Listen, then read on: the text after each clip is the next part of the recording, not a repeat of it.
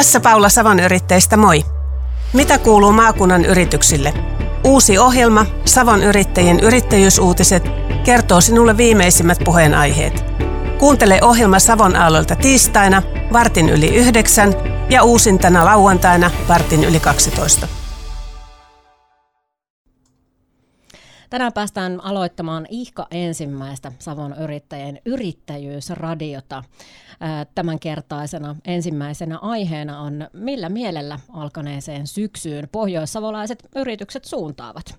Ensimmäisessä jaksossa paikalla ovat Savon yrittäjien toimitusjohtaja Paula Aikio Talkreen, tervetuloa. Kiitos. Ja Petter Steel Oyn yrittäjä toimitusjohtaja Petteri Heimonen, tervetuloa. Kiitos. Ihan ensin, ennen kuin mennään tuohon tämänpäiväiseen aiheeseen, niin Paula, pakko kysyä sinulta, kun päästään tällaista uutta ohjelmaformaattia aloittamaan, että ää, miksi tarvitaan yrittäjyysradio? Keitä tällä tavoitellaan ja miksi yrittäjyydestä puhuminen on erityisen tärkeää? Kiitos hyvästä kysymyksestä. Täytyy sanoa heti alkuun.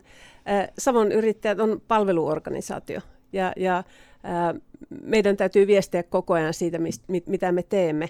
Ja meillähän on oma oma lehti tällä hetkellä ja meillä on digilehti ja printtilehti ja meillä on somekanavat. Mutta me uskomme tällaisen puhuttuun ääneen ja musiikkiin ja tällaiseen vuorovaikutteeseen keskusteluun, niin sen takia mahdollisuus sitten testata tällaista radioformaattia, niin tämä on todella upea tilaisuus. Ja mielenkiinnolla odotamme, miten tämä tavoittaa kuulijat. Me tavoittelemme tällä ohjelmalla ihan tavallisia pohjoissavolaisia kuntalaisia, asukkaita, yrittäjiä, opiskelijoita. Et saa nähdä, minkälainen tästä tulee. Niin, tämän tiistaisen ja lauantaisen julkaisupäivän lisäksi tämän ohjelman löytää myös sitten podcastina, muun muassa tuolta savonaallot.fi kautta podcastit osoitteesta. Petteri Heimonen, mennään Petter Stiiliin ja ennen kaikkea sinuun. Kerrotko yrityksestä ja itsestäsi? Kiitos. Petter Stil on tämmöinen perinteinenkin, perinteisenkin alan yritys, rakennuspeltialan yritys valmistetaan ja urakoidaan rakennuspellityksiä käytännössä tällä hetkellä Suomen, Suomen valtakunnan rajan sisällä ja tuotekauppa tehdään vähän Pohjoismaihin, Ruotsin ja Norjan puolelle, mutta se on hyvin vähäistä. Rakennuspellitys itsessään, äh, sen päätehtävä on suojata rakennuksia ensisijaisesti vedeltä. Ja se on hyvin, hyvin olennainen, olennainen osa rakennusten hyvää laatua ja sen oikea-aikainen asennus rakennusaikana niin, niin määrittelee paljon sitä rakennuksen kestoa itse yrittäjänä toiminut tässä yrityksen 15 vuosi menossa ja kokonaisuudessa taitaa olla 20 vuotta jo rikki, että monenlaisessa yrittäjyystoiminnassa ollut mukana ja, ja voin kyllä suositella, että mukavaa touhua. Miten kuvailisit, että miten erityisesti tuo sun ala on tässä 15 vuoden aikana muuttunut? No kaiken kaikkiaan se liikeidea lähti siitä, että tunnistettiin tämmöinen ää, toimiala, joka on hyvin perinteinen ja vanha, van, vanhakantainen. Käytännössä niin kuin ruutupaperi tupakkiasken kanteen piirrettyjä peltejä ja, ja sitten nuhrusissa pajoissa tuotettuja tuotteita, ei kahta samanlaista tuotetta ja lähdettiin sitten digitalisoimaan tätä alaa, modernisoimaan ja tällä hetkellä meillä toimii Leväsellä, voisi väittää, että niin Suomen suuri rakennusmittapeltiä valmistava yritys. Sen lisäksi siinä on urakointi, että asiakas voi sitten valita, että haluaako hän asentaa tai asennuttaa tuotteensa itse vai haluaako mitä ostaa sen kokonaispalvelun. Käydään itse asiaan, eli otetaan eri yritysten toiminta, ympäristöt käsittelyyn. Tässä viime aikoina on paljon puhuttu kohonneista materiaalikustannuksista, on puhuttu kohonneista kuljetuskustannuksista, energiahinta, se puhuttaa ihan valtavasti, ja inflaatio. Lähdetään liikkeelle tuosta Ukrainan sodasta. Miten sota ja sen muut vaikutukset ovat vaikuttaneet teidän yritykseen, Petteri?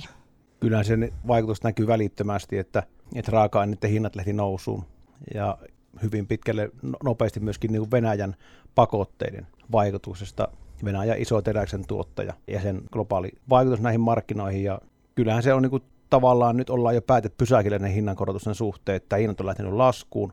Ei vielä näy suoraan, suoraan tuolla toimintakentässä, mutta tulee varmaan näkymään viimeistään vuodenvaihteen kieppeillä, että, että meidänkin tuotteiden hinnat lähtee laskuun ja sitä kautta markkina lähtee tervehtymään ja, ja rauhoittumaan, että, että toivottavasti se myöskin hillitsee inflaatiotahtia.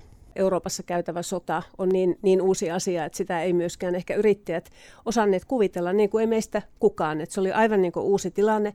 Ja hirveän monet yritykset ehkä jakoi itsensä sillä lailla, että onko meillä tällä hetkellä kansainvälistä tai ulkomaankauppaa vai ei. Mutta kyllähän tämä on, on koskenut kaikkia, juuri niin kuin Petteri sä kuvasit, että riippumatta siitä, millä toimialalla yritys on, onko se kotimarkkina vai onko se ty- työnantajayritys vai yksi yrittäjä, niin kyllä, kyllä tämä kaikkia on niin siipassu. Sitten asia on erikseen se, että miten nopeasti yritykset, niin yrityksen sisällä yrity, yrityksen johtajayrittäjät ovat oivaltaneet sen, että, että tota, niin tähän jollakin lailla täytyy niin reagoida. Sähköhinta totta kai on puhuttanut tässä viime aikoina myös. Tämä pitää paikkansa olen saanut kyllä lukuisia huolestuneita soittoja nimenomaan valmistavasta PK-teollisuudesta. Siis ä, yrityksellä tuotantolaitoksella on esimerkiksi suora sähkö ja ne kasvuluvut nyt sähköhintalaskussa, niin ne on ihan valtaisia. Me kuultiin ihan eilen uutisissa, että asiantuntijat rauhoittelee meitä suomalaisia ja sanoo, että, että tota, niin tämä syksy on niin hankalaa, mutta ensi keväänä jo ikään kuin tämä sähköhinnan vahva vaihtelu, että sen pitäisi niin tasottua ja niin edelleen, niin, niin edelleen edellyttäen sitä, että Olkiluoto käynnistyy suunnitellusti, edellyttäen sitä ja tätä.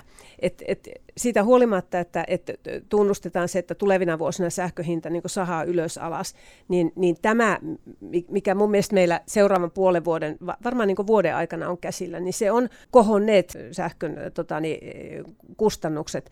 Ja yritykset, jotka tällä hetkellä, moni toimii tosi pienellä katteella, että tässä on, tässä on tuota, niin justiin tätä taakkaa näistä kohonneista materiaalikuljetus- ja, ja komponenttikustannuksista, ja sitten vielä kaupan päälle tämä sähkö, että, että siinä, siinä ei tarvitse olla tota, niin kovinkaan iso laskukone, kun tietää, miten paljon se kate niin pienenee. Et yksi yrittäjä sanoi, että hän, hän harkitsee nyt sitä kylmimpien pakkauskuukausien aikana, että pitääkö hänen leikata tuotantoa tai vaikka lomauttaa henkilöstöä, että, että mennään jo niin, niin ohuelle. Et kyllä mä tässä niin odottaisin sitten poliittisilta päättäjiltä avauksia. Et nythän on kuultu tosi paljon, paljon siitä, että miten kotitaloudet voi säästää, säästetään suihkussa ja säästetään siinä ja niin edelleen. Ja uskon, että kansalaiset ovat hyvin valveutuneita, mutta tämä, tämä, tämä nimenomaan valmistavan teollisuuden sähkökriisi, niin se pitää kyllä ottaa tosissaan. Mä odotan mielenkiinnolla, että mitä maan hallitus kertoo budjettiriihensä päätteeksi kyllä ne yritykset, jotka, joilla on ollut suora pörssisähkösopimus tai muutoin, muuten sopimukset tilassa tällä hetkellä, niin niin heitä se koskee valtavan kovalla kädellä, että, että ne, tämä hetki tarjous on, on, on rajuja. Ja, no me Petterstillä voi olla sitä, sitä iloisia, että me on tehty suojauksia vuosia, ja meillä on tällä hetkellä niin kuin sopimus voimassa ja, ja erittäin edullinen sähkö, mutta siihenkin on tulossa korjaus, eli että sähköhinta tuplaantuu. Mutta sitä huolimatta niin kuin nykyisiin markkinatarjouksiin verrattuna se säilyy edelleenkin edullisella tasolla. No, mitä sitten yritykset voi muutoin tehdä, niin me muutama vuosi sitten investointiin – investoitiin tiloihin ja rakennettiin, laajennettiin meidän tehdasta ja, ja samalla rakennettiin iso aurinkovoimala. Ja, ja meidän toimitilat lämpiää maalämmöllä, niin se on myöskin ollut arvovalinta aiemmin, mutta eipä arvannut kuinka kannattavaksi se mm. investointi kääntyy tänä päivänä, että me tuotetaan, tuotetaan reilu 10 prosenttia meidän vuosittaisesta ö, sähkömäärästä niin aurinkoenergialla. Ja kyllä meidän, meidän kyselyissäni jäsenyrittäjät on nimenomaan lähteneet ylipäätänsä tässä energian ja kestävän kehityksen tota, niin, investoinneissaan niin omien toimitilojen ja, ja oman, oman ikään kuin energia- ja sähkölaskun pienentämisestä. Ja tämä vauhti taatusti tästä vielä niin vilkastuu. Niin, puhutaan tosiaan siis paljon siitä, miten yritysten pitää nyt uudessa tilanteessa etsiä niitä uusia markkinoita. M- miten helppoa se käytännössä on? No meillä ei tarvitse lähteä hakemaan uusia markkinoita. Me ollaan suomalaisessa rakentamismarkkinassa mukana. Toki se vaikuttaa siihen, että tuleva taantuma, että rakennuslupien määrä on laskenut noin kolmanneksen ja sitä kautta markkinaa kapenee, niin täytyy olla vain niin omalla palvelukuvauksella ja palvelulla niin vahvempi, entistä vahvempi, että sitten jos haluat säilyttää oman aseman, niin kuin, täytyy voittaa markkinaa. Mutta kyllä ymmärrän, ymmärrän niin kuin Itä-Suomessa on paljon, paljon yrityksiä, jotka on joutuneet etsimään täysin uusia markkinoita ja ja nyt mitä, mitä on sitten saatu, saatu tietoon, niin yllättävän hyvin on onnistuneetkin, että kovalla työllä ja sitkeydellä, mutta, mutta on varmasti aiheuttanut myöskin tosi suuria haasteita. Nämä uudet markkinat lähinnä tarkoittaa tietysti vientimarkkinoita nyt suomalaisen yrityksen näkökulmasta. Ja jos ajatellaan näitä meidän perinteisiä vahvoja vientimarkkinoita, niin ne ovat olleet Pohjoismaa ja Keski-Eurooppa ja Saksa. Nämä markkinat tietysti jossain määrin ovat, ovat niin säilyneet, mutta monet yritykset sitten haluaa luonnollisesti vahvistaa asemansa. Että niitä tukijalkoja haetaan nyt sitten monelta eri markkinalta. Nyt on ihan viime päivinä noussut keskusteluun vahvasti esimerkiksi USA ja, ja jopa Afrik- Afrikka niin uutena markkinana markkina-alueena. Nämä, nämä on ihan hyviä avauksia, että Suomessa saatetaan ajatella, että joku Afrikka on aivan liian kaukainen, mutta loppujen lopuksi, kun me ajatellaan tätä meidän globaali, globaalipalloa, missä tehdään kaupankäyntiä maailmanlaajuisestikin, niin sekin on yksi mahdollinen potentiaalinen markkina-alue. Mutta sen ehkä haluaisin sanoa, että, että ne uudet markkinat saattaa löytyä yllättävän läheltäkin, että aina ei tarvitse lähteä valtamerien taakse. Et korostan esimerkiksi Pohjois-Ruotsin aivan valtavia miljardi-investointia. Siellä tehdään tällä vuosikymmenellä noin sadan miljardin euron investoinnit Pohjois-Ruotsiin usealle eri paikkakunnalle hiilivapaata terästä, vetyä, kaivosteollisuutta. Et myöskään näitä lähialueita ei kannata unohtaa. Ja sitten me oltiin tuota, Suomen yrittäjien aluejärjestön Poppoon kanssa Dublinissa just viikko sitten. Tutustuttiin irlantilaiseen elinkeinoelämään ja, ja se, siellä oleviin yrityksiin. Ja ja tota, Irlanti on pieni ja pippurinen kanssa suurin piirtein saman verran porukkaa kuin suomalaisia ja heillä se ajatus maailma on koko ajan siis sillä lailla niin ka- kansainvälinen jo heti lähtökohdiltaan. Et se antaa toisaalta, toisaalta uskoa myös siihen, että, että, että suomalaisyritykset pärjää erittäin hyvin e, Euroopassa, maailmalla ja, ja varmaan ehkä vaaditaan sitten sellaista sysäystä, ja uskaltaisin sanoa, että, että meidän tapauksessa täällä Pohjois-Savossa niin asennetta ja positiivista nytkä, nytkäytystä eteenpäin. Tuossa sanoit Paula, että kansainvälistymisen lisäksi näitä lähialueita ei pidä unohtaa. Tietävätkö yritykset, mitä julkisia tukea yrityksen kasvuun ja sitten tähän kansainvälistymiseen tai muuhun kehittymiseen niin on ylipäätään tarjolla? Hyvä kysymys. Semmoinen varovainen arvio voisi olla, että tietävät, mutta kyllä tietysti eri palvelujen viidakko uuvuttaa yritykset ja yrittäjät. Se täytyy sanoa että meillä on itse asiassa aivan loistava tuotepaletti tarjolla täällä Pohjois-Savossa. Että jos ajatellaan kaikki Finverat, Elyt, Business Finlandit, kaikki muut, nehän on täällä meillä aivan lähipalvelua, mikä on, on luksusta. Ja viestiä taas näistä organisaatioista yrityksiin päin on, että me olemme täällä teitä varten, että ottakaa yhteyttä. Jos itse menee katsomaan vaikka nettisivuja aivan tällainen uutena, mitä esimerkiksi Ely tai Business Finland tarjoaa, sinne saattaa kyykähtää. Suosittelen vanha-aikaista kännykän ottamista käteen ja puhelinsoittoa, että mi- mitä pitäisi tehdä ja mi- mi- mitä minun yritykselle te voisitte niin tarjota. Se on ihan sellainen relevantti kysymys. Tämä on mun firma. Mitä teillä on tarjolla mun firma? Näin. Tämä oli hyvä kysymys ja minä uskoisin väittää, että kaikki eivät näistä riittävästi tiedä. Ja, ja yksi hyvä keino, mihin tässä yhteydessä kyllä kannusti yrittäjiä, niin verkottukaa osallistukaa Savo-yrittäjien ja Kuopio-yrittäjien jäsentilaisuuksiin. Ja siellä monta kertaa on näiden, näiden tuota instanssien edustajia paikalla hihasta kiinni. Hei, mulla on tämmöinen idea, ajatus. Se on, niin kuin lähtee tosi matalalta kynnykseltä ja itse on niin kuin oppinut täl, tätä kautta niin kuin lähestymään ihmisiä ja, ja saamaan hyviä kontakteja, että, että olkaa osana verkostoa. Tässä voi napata heti kiinni ja puffata oikeastaan ensi viikon yrittäjäviikkoa. Viides, viides päivä syyskuuta on valtakunnallinen yrittäjän päivä ja, ja silloin me kutsumme Savon yrittäjät ja KPY Novapolis, me kutsumme yrittäjät Pohjois-Savosta tutustumaan näihin uusiin tiloihin ja, ja tapaamaan ja verkottumaan. Plus sitten tämän yrittäjäpäivän lisäksi, niin koko loppuviikon ajan siellä on ely siellä on Finverat, siellä on tota, niin Business Finlandit. Ja tämä on nyt se paikka, että matalalla kynnyksellä niin terve menoa, tervetuloa Coworkiin. Tuossa edellisessä pätkässä ennätettiin todeta, että tukea yritysten kasvuun ja kansainvälistymiseen on tarjolla ihan tässä meidän alueella. Mutta jos mennään yritysten ja kuntien väliseen yhteistyöhön, niin onko sillä väliä, missä kunnassa yritykset toimivat? Kyllä minä vahvasti uskon siihen, että, että sillä on todellakin väliä, että missä kunnassa yrittäjä toimii. Ja totta kai siihen vaikuttaa niin monet, monet seikat muukin kuin se kunnan asenne. Siihen liittyy tämä sijaintikysymys, että missä, minkäkinlaisella tekemisellä voit olla mukana ja, ja missä kannattaa olla mukana. Että kyllähän niin kuin, jos ajatellaan Petter-stiiliä, niin, niin meillä olisi mahdottomuus nykyisellä palvelumallilla toimia Maaningalta, koska meillä täytyy olla logiset niin kuin yhteydet semmoisia, että niin kuin ne toimii minuuttiaikataululla, tavara lähtee tänään eikä huomenna.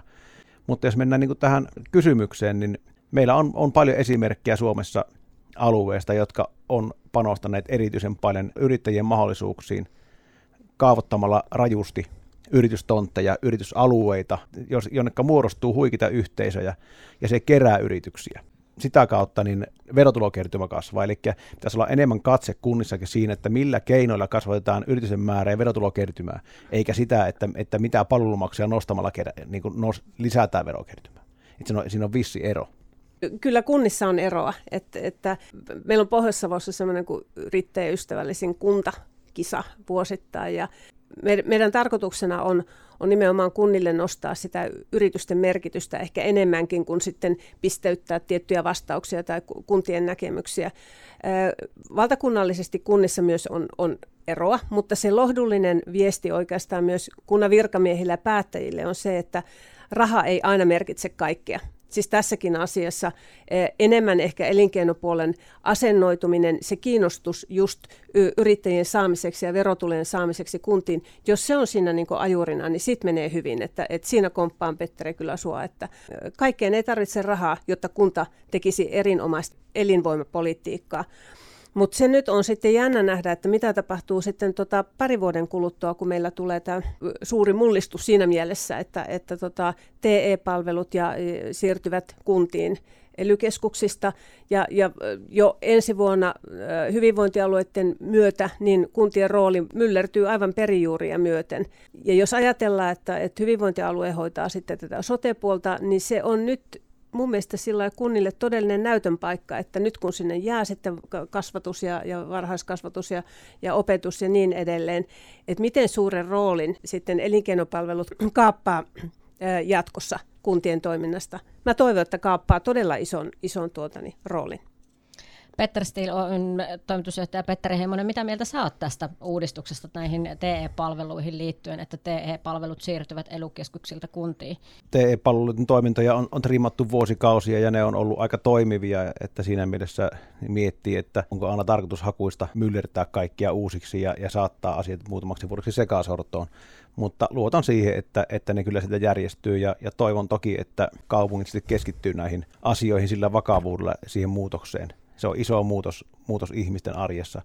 Asiantuntijaorganisaatioita täytyy johtaa oikealla tavalla, että asiat lähtee menemään sillä tavalla mutkattomasti niin, että ne palvelee niitä käyttäjiä. Tärkeää on pitää huolta, että tämä meidän toivoma ajatus tällaisesta työssäkäyntialueiden laajenemisesta ei sitten museeru tämmöisiin pieniin palasiin. Et monen silmissä Pohjois-Savo on, on ihan selkeästi, se voisi olla vaikka koko maakunta voisi olla, olla tuota, yhtä työssäkäyntialuetta, tai jos jatketaan kahtia, niin ihan taatusti on.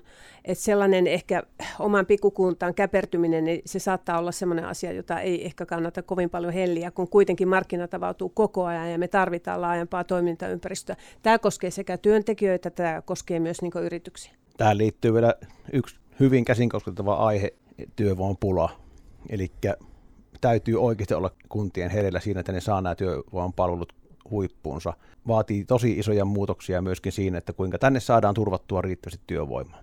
Tilanne on tällä hetkellä akuutti ja ennusteiden mukaan tämä, tämä vaan pahenee, että ei työvoimapula ole tullut yllätyksenä, se on ollut ennusteissa jo useita vuosia ja, ja tuota, niin on nähtävillä, että tämä vaan pahenee että ei ole edes niin saavutettu sitä, sitä kurintatilannetta. Ei tämä johdu nyt koronasta tai, tai tuota Ukrainan kriisistä. Tämä pitää ihan paikkansa ja tietysti tärkeää on, että, että julkisten palveluiden rinnalle on kohonnut ja nousee koko ajan myös näitä yksityisiä toimijoita. En sano, että yksityiset palveluntarjoajat työvoimapalvelussa pelastaisi tilanteen, mutta me tarvitaan nyt toimintaa ja, ja toimijoita jokaisella rintamalla. Että just niin kuin kuvasit, niin tämä, tilanne on todella akuutti. Meillä on pikkusen parantunut tämä työllisyys myös Pohjois-Savossa nyt tämän alkuvuoden aikana, mutta se selittynee osaksi sillä, että, että silloin kun koronarajoitukset höllentyivät, niin silloin esimerkiksi palvelusektori rekrytoi uudelleen uutta porukkaa, mutta tilanne on just niin kuin kuvasit, että, että se, se ei poista tätä perusongelmaa ja jatkuvaa haastetta, mikä meillä on tämän työvoiman suhteen. Mitä pitäisi lähteä ensimmäisenä tekemään, että tämä ongelmaa, suurta katastrofia vältettäisiin? No ei ole ihan yksinkertainen kysymys, eikä, eikä löydy yhtä yksittäistä selittäjää tai ratkaisua sille, mutta jo varmaan ehkä kulunutkin, kulunutkin ilmaisuita ulkomainen työvoima. Kyllähän se iso ratkaisu varmasti tulee olemaan ja, ja sen eteen tulee tehdä paljon töitä. Nyt tälläkin hetkellä Suomessa työskentelee paljon ulkomaista työvoimaa ja aika kivuttomasti ne on kuitenkin integroituneet tähän yhteiskuntaan ja Ukrainan kriisin myötä ukrainalaisia on tullut entistä enemmän ja, ja sitä kautta niin ei niistä ole häiriötä meille kuulunut. todella itsenäistä, itsenäistä porukkaa, haluavat hoitaa asiansa itse, todella hyvällä terveellä asenteella tule, tulevat sieltä ja haluavat menestyä. Niillä on nälkää. Toivoisin, että tämmöinen tietynlainen nälkä alkaisi niin kuin kasvaa, kasvaa myöskin meidän omassa väestöpohjassa, että halutaan tulevaisuudessa menestyä ja sillä omalla tekemisellä on sitä merkitystä. Paljon keskusteluissa puhutaan siitä, että miten Suomeen saadaan u- uutta porukkaa, mutta mut aivan kuten totesit, niin siis meillä on täällä jo erittäin paljon sitä potentiaalista työvoimaa. Ja jos en ihan väärin muista, niin ennen Ukrainan kriisiä, niin Pohjois-Savossa yksinomaan oli 5000 ulkomaisen henkilön ikään kuin re- reservi sellaisia, jotka olivat työvoiman käyt- käytettävissä. Me ollaan kysytty tätä asiaa säännöllisesti meidän jäsenyrittäjiltä, ja lohdullinen tieto näistä vastauksista on se, että, että kaikki on onnellisia, everybody's happy. Siis työnantajat on tyytyväisiä työntekijöihin, työkaverit on tyytyväisiä ulkomaisiin kollegoihinsa ja ulkomaiset ää, työntekijät ovat tyytyväisiä yrityksiin. Tätä tyytyväisyyden viestiä täytyy sillä lailla viedä vahvasti eteenpäin, että, että usein, usein korostetaan näitä kieliongelmia, koko ajan kieliongelmia. En, en mitenkään niitä väheksy, mutta muissakin maissa kielitaidottomia tai vähäisen kielitaidon omaavia henkilöitä rekrytoidaan ja pystytään integroimaan niin yrityksiin. Siihen rohkeutta. Ja se, että jos Migri toimii tietyllä lailla, niin se on, se on Migrin ja, ja valtakunnan linja, mutta että paljon me pystytään tekemään täällä, täällä maakunnan sisällä. Näin väittäisin sanoit sana rohkeus, niin mun mielestä tässä nimenomaan tarvittaisiin rohkeutta kokeilla erilaisia toimia ja toimintoja sillä tavalla, että ei pelätä virheitä. Marallitaan kynnystä. Kyllä ne ihmiset integroituu yhteiskuntaan, jos niillä on oikeasti niin kuin aitoa halua. Ja semmoisia hyviä keissejä on eri puolilta Pohjois-Savoa, että, että yrityksiä on tullut ensimmäisessä vaiheessa yksi tai kaksi ulkomaista työntekijää. Sitten laitetaan jo, jonkun ajan kuluttua puskaradio pyörimään ja samalta kielialueelta tai sa- saman maan kansalaisia tulee lisää. Tämä ensiksi saapunut toimii kymppinä ja toimii sitten taas niin opastajana ja rek- rekrytoijana tähän firmaan. Siis tämä verkostomarkkinat, niin tämä on, tämä on noussut, verkostomalliset työnvälitysmarkkinat, niin se on noussut näissä meidän kyselyissä hirveän vahvasti, että meillä on julkinen työvoimahallinto, sitten meillä on yksityiset toimijat, mutta yritykset on hyvin paljon ottanut tämän asian omiin käsinsä. Tästä on pakko kertoa yksi hyvä esimerkki minun, minun perhepiirissä, eli minun veljen ja siskon ja hänen veljen poikien y- yritys Heimosen puutarha, niin käytännössä heidän kasvu ja mahdollisuus toimia perustuu niin kuin ulkomaiseen työvoimaan. Siellä on tänäkin kesänä 5-60 ukrainalaista ollut töissä, ja se on nojannut vuosia ulkomaisen työvoiman varaan. Tilanne on vain kylmästi se, että ne eivät olisi uskaltaneet investoida ja kasvaa niin kuin suomalaisen työvoiman varassa. Että totta kai he tarjoavat joka vuosi, joka, joka kevät, kesäsesonkin, niin, niin työpaikkoja myöskin suomalaisen, mutta ei tule niin paljon edes hakemuksia, kun on työvoiman tarvetta. Kun murto-osa tarpeesta tulee hakemuksia ja, ja kaikki ei välttämättä sovellu siihen työhön. Tämä on, niin on valtava mahdollisuus yrityksille. Juuri näin.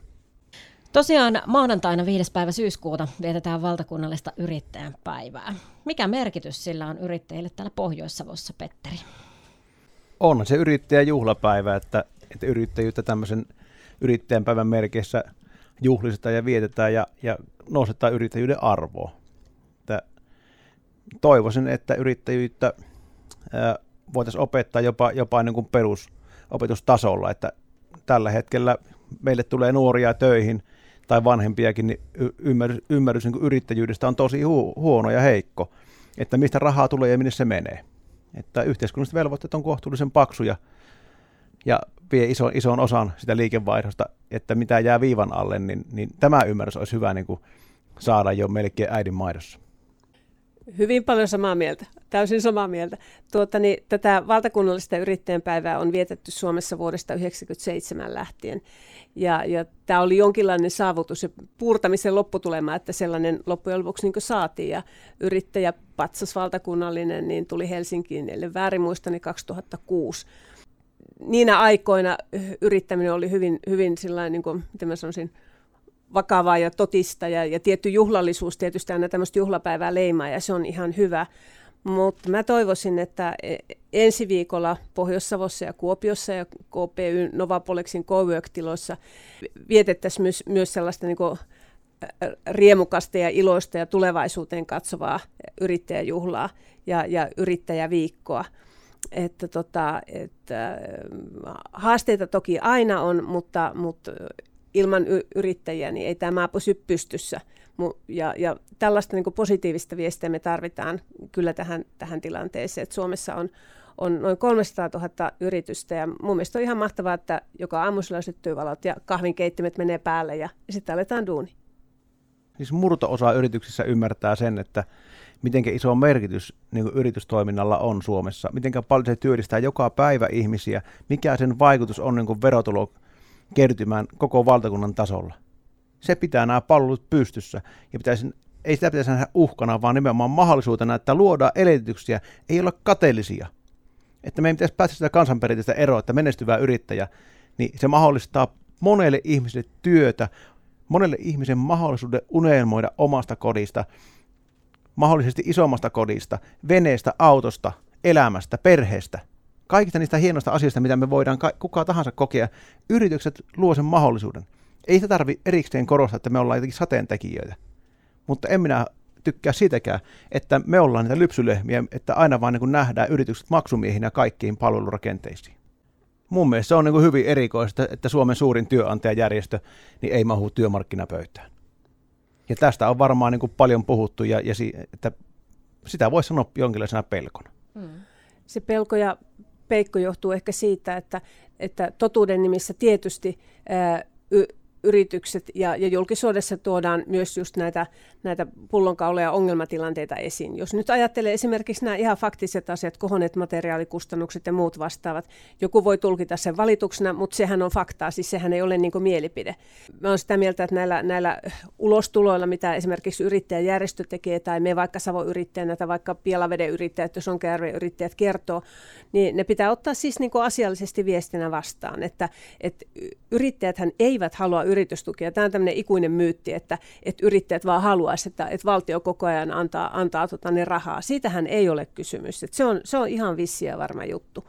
Mutta tietysti sellaisiin kriiseihin ja katastrofeihin, kuin esimerkiksi korona oli, niin olisi se minun mielestä ollut perin hullua, että, että Suomen valtio ei olisi reagoinut mitenkään, kun koko muu maailma tekee samoin. Siis, siis maailmahan tunnusti sen, että, että on oleellista, että, että tämmöisessä vaikeassa kansainvälisessä kriisissä niin, niin jo, joku pyörittää taloutta. Ei se julkinen sektori pyöritä siis taloutta, ei siitä kerro niitä, niitä euroja tai dollareita. Se tulee yritysten välisestä kaupasta.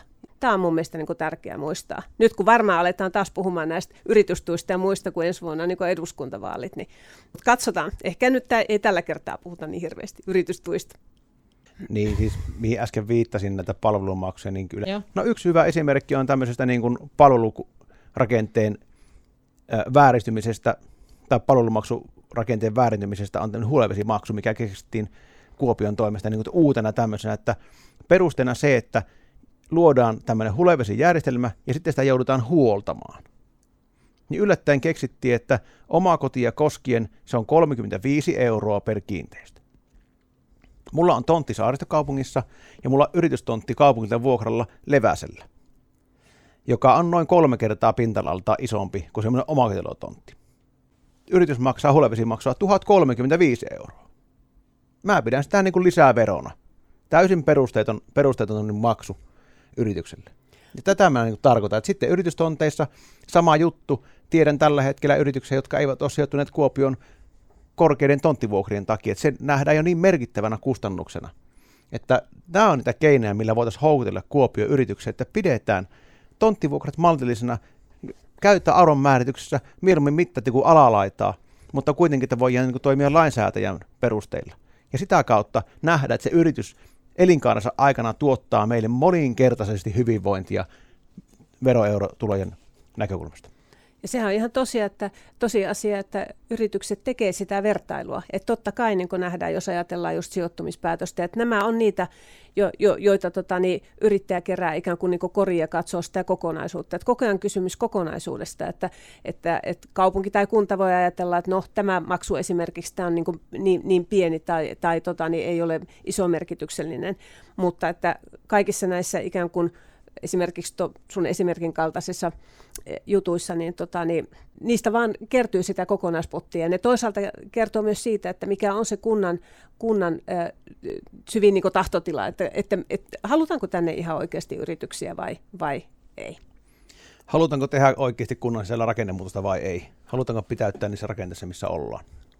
Just näin. Että niin kuin ei yrityksessä ole semmoinen mahdollisuus, että, että voidaan hinnoitella tuotteet sen mukaan, mikä meidän palvelurakenne ja meidän toimintarakenne on. Mm. Markkinat määrää hintatason ja siihen sopeudutaan tai sitten sopeudut tai kuolle. Näinhän se näinhän Joo, se ja näin se, tämä koskee osittain myöskin kuntia, että ihan samalla tavalla, että yritykset valitsevat sitten, että tietysti raja, missä tulee niin kuin määrä takaleita vastaan ja sitä kautta niin yritykset äänestää jaloilla. Se on juuri näin. Mutta toki siitä olemme onnekkaita, että meillä on maakunnassa hienoja yrityksiä. Meillä on, meillä on valtavasti hienoja yrityksiä, että siitä ei ole niin kahta sanaa. Ja tämä Pohjois-Savon monipuolinen ö, toimialarakenne, niin ö, tämähän on kannatellut koko maakuntaa siis tämän korona-ajan. Ö, monipuolisesti toimialoja, erikokoisia yrityksiä, isoja, pieniä, keskisuuria. Et, et verrattuna moneen muuhun, muuhun alueeseen Suomessa, niin, niin tilanne ei ole huono. Mutta se asema täytyy pitää. Ei se, ei se ole semmoinen, mikä ikuisesti pysyy, ellei sen e-, eteen tee töitä. Et kyllähän me ollaan kilpailutilanteessa muiden alueiden kanssa. Että ei saa olla niinku itse tyytyväinen, tätä, tätä tarkoitan. Meillä on valtavasti hienoja yrityksiä ja, ja maailmanlaajuisesti tunnettuja brändejä toimivat kansainvälisesti. Meillä on valtavasti yrityksiä, jotka haluaa kasvaa, kehittyä, jotka toimii tällä hetkellä valtakunnan markkinoilla, haluaa kansainvälistyä. Meillä on puolenkymmentä hanketta käynnissä pohjois alueella, jotka tähtää yritysten kansainvälistymiseen. Kyllä meille niin kuin siinä mielessä hyvältä näyttää ja täytyy vaan niin kuin tehdä joka päivä eteen, sen eteen töitä jokaisen tahollaan, että, että tuota, niin Itä-Suomi pysyy elinvoimaisempana myöskin tulevaisuudessa. Suuret kiitokset Petter Steel Oyn toimitusjohtaja Petteri Heimonen. Kiitos. Kiitokset Savon yrittäjien toimitusjohtaja Paula Aikio Talkren. Kiitos paljon.